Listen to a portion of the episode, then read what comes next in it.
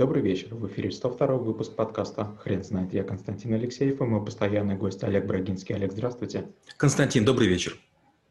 Хрен знает, что такое переговоры, но мы попробуем разобраться. Олег, расскажите, почему переговоры – это навык? Время от времени нам приходится с кем-то договариваться о стоимости какой-то услуги, товара. Мы просим скидку, мы намекаем, что будет какая-то большая партия. Но в конце концов а, вдруг оказывается, что есть люди, умеющие разговаривать лучше нас. Нам кажутся они сильными, мощными, неотступными продавцами. Дело не в том, какие они, дело в том, какие мы.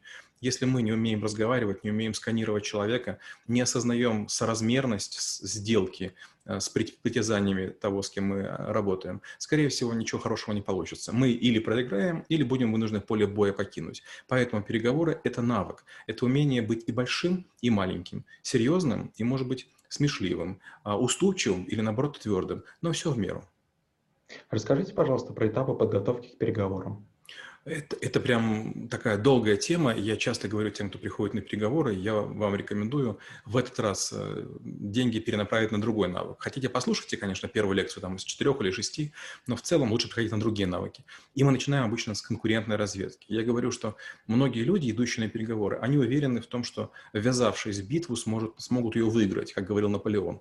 Но в реальной жизни это гораздо сложнее, чем кажется. Поэтому нужно знать о компании как можно больше, о людях как можно больше, и о ситуации. Хорошие переговоры у меня всегда были только в том случае, если я знал какие-то внутренние вещи. Если я знаю только то, что написано на сайте или пресс-релизах, это не помогает ничем. Но буквально там трех недель хватает для того, чтобы найти какие-то уязвимые места. И если на них так аккуратненько нажимать, легонечко массажировать, можно получать прекрасные условия и потом с компанией долго работать. Можно ли заведомо проиграть в переговорах? Я так делаю часто. Дело в том, что нельзя все время выигрывать. И если, допустим, я выигрываю большую сделку, я потом пытаюсь отыграться. То есть я компании даю слабину. Я понимаю, что я переплачиваю. Я понимаю, что сделка мне невыгодна. Но нельзя все время нажимать. Если вы все время будете давить на, скажем, стекло, оно треснет. Если вы будете палку сгибать, она тоже поломается. Поэтому меня научили опытные товарищи, что иногда нужно как будто бы говорить спасибо. Если сделка принципиальная, скажем, в ней много участников и очень пристальное к тебе внимание, ну тогда уж, конечно, борись до последнего. Но если ты потом можешь как-то компанию красиво отблагодарить, сделай вид, что в этот раз они тебя победили, сдайся на милость проигравшим. Мы можем обсудить общие правила ведения переговоров? Да, безусловно, их тоже не, не так-то много. Есть несколько моделей переговоров. Есть так называемая кремлевская школа, хотя мне кажется больше такая школа гопоты, где нужно там побольше молчать и какие-то такие э, странные играть роли. Есть несколько тренеров, которые их преподают. Э, это просто ужасно. Я несколько раз своим коллективом нанимал таких э, типа силовых переговорщиков. Они собой гордятся, они такие всякие сказки рассказывают. А когда приходят учить, слышишь и думаешь, боже мой, откуда вообще вы вылезли? Какие-то пещерные люди. Есть городская школа переговоров, другая как будто бы шкала. Это принципиальные переговоры, где мы отделяем людей от, от эм, позиций, разговариваем с точки зрения интересов, пытаемся найти компромиссы и вырабатываем а, общее, общее положение. И есть некая нейтральность. Вот мне претит э, школа гопоты, мне претит слишком американская такая а, расшаркивающая школа, мне больше нравятся переговоры, при которых я сразу на стол вываливаю свои интересы и говорю, вот мои интересы, хочу услышать ваши. Потому что арабский торг, при котором мы с разных концов идем примерно к середине, может идти долго. Да, у меня бывают переговоры, когда я разговариваю с людьми по 6 недель. Я этим не горжусь. Я обожаю переговоры, когда мы договариваемся минут за 20. Да, пускай каждая сторона немножко проиграет. Да, мы немножко там, может быть, не все интересы учтем. Но хорошие переговоры – это признак людей, которые делают бизнес. Для людей, которые делают бизнес, переговоры по закупке, по продаже очень часто это маленькая деталь в цепочке. Нельзя заниматься как бы совершенствованием а, одной маленькой шестеренки в большом механизме часов.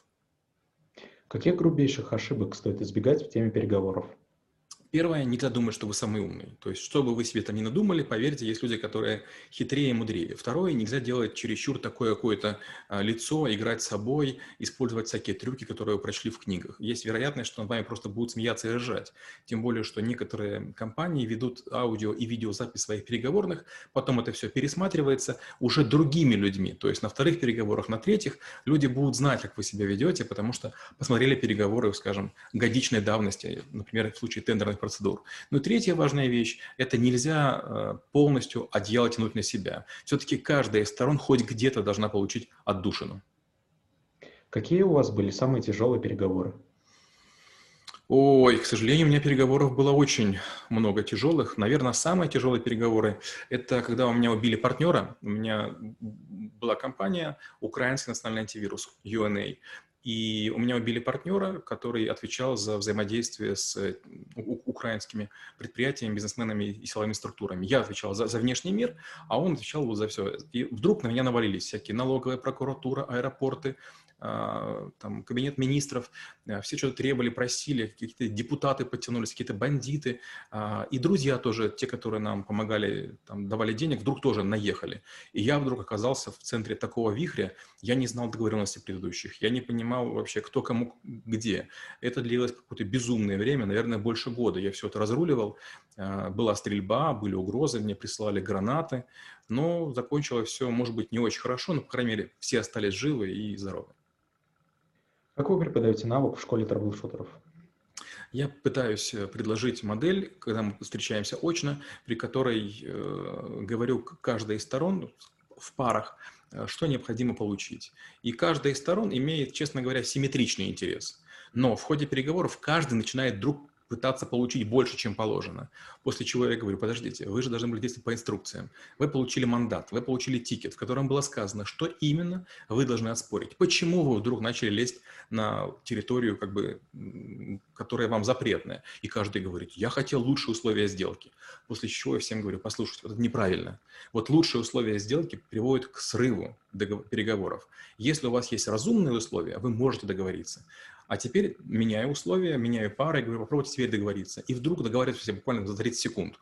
Я говорю, вот это и есть переговоры. Переговоры – это не кого-то отжать. Переговоры – это получить партнера, об которого сможете опереться и в темноте, и ночью, и на жутком холоде. Алекс, спасибо. Теперь на вопрос, что такое переговоры, будет трудно ответить. Хрен знает.